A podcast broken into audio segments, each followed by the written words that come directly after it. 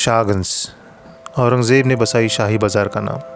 आपस में अटकलिया करती गलियाँ कब आगे बढ़कर एक दूसरे को गले लगा ले, पता ही नहीं चलता। हर एक गली का अपना एक मिजाज है, अपना तकल्लुफ़, अपना ही एक अंदाज है। कहीं कुरान की आयतें गूंजती है, कहीं मंदिर की घंटियाँ तो कहीं मुगली कारीगरों की शेरवानियाँ खुद पे इतराती है। इन्हीं गलियों में दो बूढ़े हाथ थे, जो कांच के चूरे को डोर पे घसते रहते थे। कागज़ के रंग, बिरंगे टुकड़ों को कुछ यूँ जोड़ते कि बच्चों की टोलियाँ वहाँ नहीं हो, ये मैंने कभी नहीं देखा। कागज़ के उन रंग बिरंगे टुकड़ों के कुछ नाम भी थे। कलमी चाँद तारा ढांचा पान तारा और न जाने क्या क्या अशवाक मियाँ उनको इन्हीं नाम से बुलाते थे। ठीक से याद नहीं, पर दूरदर्शन पे जब शांति और स्वाभिमान आता था, तब वो सत्तर पार रहे होंगे। ईद की सेवैयों जैसी उनकी सफ़ेद दाढ़ी मटके से टपकती पानी की बूंद जैसी उनकी पतराई आँखें और बदलते औरंगाबाद के दर्द को समेटे खाली मटके जैसी उनकी आवाज़। अशफाक मियाँ के घर के सामने एक छोटा बरामदा था। वही पतंग और मांझा बेचते थे वो। खुद ही पतंग बनाते, खुद ही मांझा घिसते। कई सालों से यही उनके घर के चूल्हे को आग दे रही थी। मोहल्ले के सारे बच्चे शाम को उनके बरामदे के सामने डेरा मारे रहते थे। अशफाक मियाँ जब खुश होते थे तो ऐसे ही पतंग और मांझा बिना पैसे के दे दिया करते थे। बस शर्त यही होती थी कि हमें अशफाक मियाँ की बातें सुननी होगी। और किसी की निगाह ज़रा भी इधर उधर गई कि अशफाक मियाँ की ताने भरी और एक कहानी शुरू। अशफाक मियाँ की बातें पतंगों से शुरू होकर सारा जहाँ घूम के पतंगों पर ही ख़त्म होती थी। और बातें भी ऐसी कि एक डोर पकड़ो तो दूसरा छूट जाए। कहते थे तुम क्या जानो, इन कागज़ के टुकड़ों में भी रूह होती है मेरे बच्चों। एक शान, एक हया, एक नज़ाकत, जो कई मल्लिका और शहजादियों के नसीब में नहीं होती। जब झूमती है तो पूरा आसमां देखता है इन्हें। अरे, ज़मी पे तो सब राज करते हैं। आसमां पे कैसे हुकूमत की जाए, ये कोई पतंगों से सीखे। हाथ मांझा घिसते रहते थे बिना रुके अरे, आजकल जिसे देखो, सीना ताने सैर पे निकल पड़ा है। माने अहले वज़ीर हो किस रियासत का। एक नंगी तलवार लिए हाथ में कि जो मिले ज़मी दोज कर दे उसे। अरे, उन बेअकलों को ये भी नहीं पता कि मैदान जीतना ही है तो पहले झुकना सीखो। हवा का रुख पहचानो और सही वक्त पर बढ़ जाओ आगे। और क्या चाहिए मैदान जीतने में? फिर चाहे वो चौकट के बाहर का मैदान हो या अंदर का। ये कहते ही एक हल्की सी मुस्कान अशवाक मियाँ के चेहरे पर बिखर जाती थी। फिर कहते, अब पतंगों को ही देखो। अगर पैंच जीतनी हो तो कभी जल्दबाजी मत करो। सामने सामने लड़ोगे तो तुम भी हार सकते हो। फिर चाहे कितना भी अच्छा मांझा क्यों ना ढील दो, बहने दो कुछ देर हवा के साथ। झुकने दो, थोड़ा लहराने दो। और जब सामने वाला सीना तान कर सामने आए, बस दिखा दो कि तुम क्या हो। जान लगा दो डोर खींचने में, आसमां तुम्हारा होगा।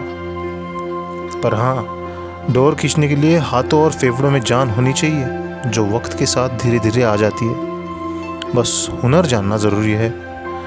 मैदान मारना है तो झुकना भी आना चाहिए, और ये पतंगों से अच्छा कौन बता सकता है?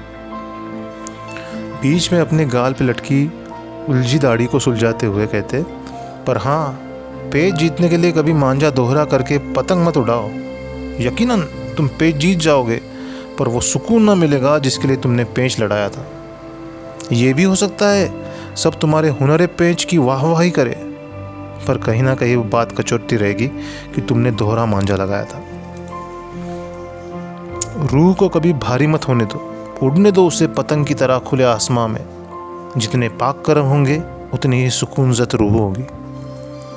बुरे कर्म तुम्हारी रूह की पतंग को गिला कर देते हैं। फिर कितना भी पैबंद लगा लो, वो बात नहीं आती और पतंग फट जाती है एक रोज़। जानते हो, दर्द ज़्यादा कब होता है? जब उड़ती पतंग के पैबंद धोखा दे जाते हैं। और तू कभी अपने नाखून चबाना बंद मत करना, जाहिल कहीं का। कहते हुए अशफाक मियाँ के कांच से भरे हाथ मेरे सिर पे पड़ते थे और मैं बालों को सही करता हुआ थोड़ा पीछे जाके उनकी तरफ़ देखता। और हाँ कभी हत्ता नहीं मारना धोखेबाजी की निशानी है ये। पतंगबाजी की तोहिन नीचे से धोखा दे के पेच काटने में मज़ा नहीं है।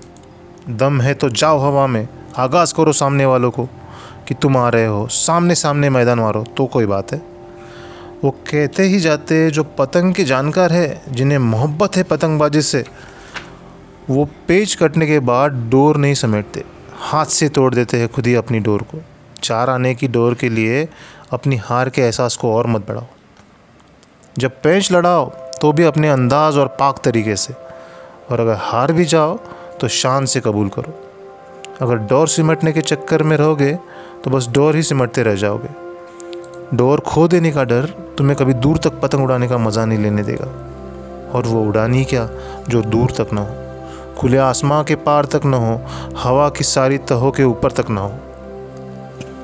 बातें कब, कहाँ से, कहाँ पहुँचती, हमें पता भी नहीं चलता।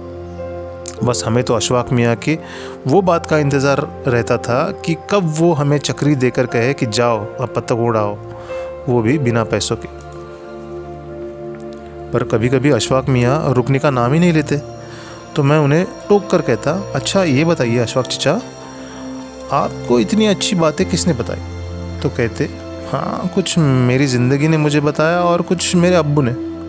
और तब मैं खिलखिला कर कहता अशफाक चचा, आप खुद इतने बूढ़े और आपके अब्बू भी है? यकीन नहीं होता। फिर क्या? अशफाक मियाँ चक्री उठा के मेरे पीठ में मारते हुए कहते, मर जा दोजक की आग में नामुरा दफ़ा हो यहाँ से। हम सब वहाँ से भाग जाते। हमें तो बस फोकट की पतंगे और मांझा चाहिए होता था। फिर चाहे पतंगबाजी की शान रहे ना रहे, और चाहे रूह को सुकून मिले ना मिले। दो साल पहले अशफाक मियाँ इस दुनिया से रुखसत हो गए। मैं अभी भी पतंग उड़ा रहा हूँ ज़िंदगी के आसमां में। कभी कुछ पेचे कटे मेरे और कई पेचे काटे भी मैंने। पर धीरे धीरे पेच काटना इतना ज़रूरी हो गया कि मांझे दोहरे भी होने लगे। और हत्ता मारना रूह की तोहीन है, ये बात भी कभी याद नहीं आई। बस आसमां में अपनी पतंग उड़ती रहे, यही बात दिमाग में रहती। चाहे कुछ भी हो जाए। कई बार पैबंद लगा कर भी पतंग उड़ाई और पेंच कटने पर कभी भी डोर समेटना नहीं भूला। चाहे चाराने की ही सही। फ़ायदा तो है ना?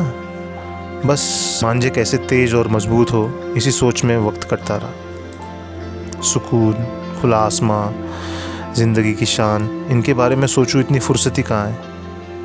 लोग सिर्फ़ आपकी पतंग देखते हैं। जितनी ऊँची पतंग, उतनी ऊँची शान। कितने पेच काटे आपने ये तय करता है आपकी हैसियत? फिर चाहे मांझे दोहरे किए हो या आपने हत्ता मारा हो कोई फ़र्क नहीं पड़ता। कभी सोचता हूँ कि पेचों की गिनती के आगे रूह गीली हो चुकी है। न कोई सुकून है न कोई फ़ख्र बस गिनतियाँ बढ़ती जा रही है। हम्म, पर क्या करूँ? अगर मैं मांझा दोहरा नहीं करूँगा तो कोई और करेगा। मैं हत्ता नहीं मारूँगा तो कोई दूसरा मुझे काट देगा। और हर किसी ने अशफाक मियाँ की बातें थोड़ी ना सुनी है। ज़िंदगी उलझ गई है पतंग की डोर की तरह। एक सिरा सुलझाऊँ तो दूसरा उलझ जाता है। अब तो सुलझाने का मन भी नहीं करता। सच कहूँ तो हिम्मत ही नहीं बची बस पतंग उड़ती रहे। जब छोटा था, तब अशफाक मियाँ की बातें कभी समझ नहीं आई। कुछ बातें अब वक्त ने सिखा दी है, कुछ अभी बाकी है। समझ में नहीं आता कुछ भी। रूह की शान भी ज़रूरी है और पेचों की गिनती भी कश्मकश जारी है। पर हाँ इतना समझ में आ गया है कि कभी कभी बूढ़ी आँखों का झुकना भी वो कह जाता है, जिसे सीखने में तमाम उम्रें गुजर जाती है। पतंगे आज भी उड़ रही है।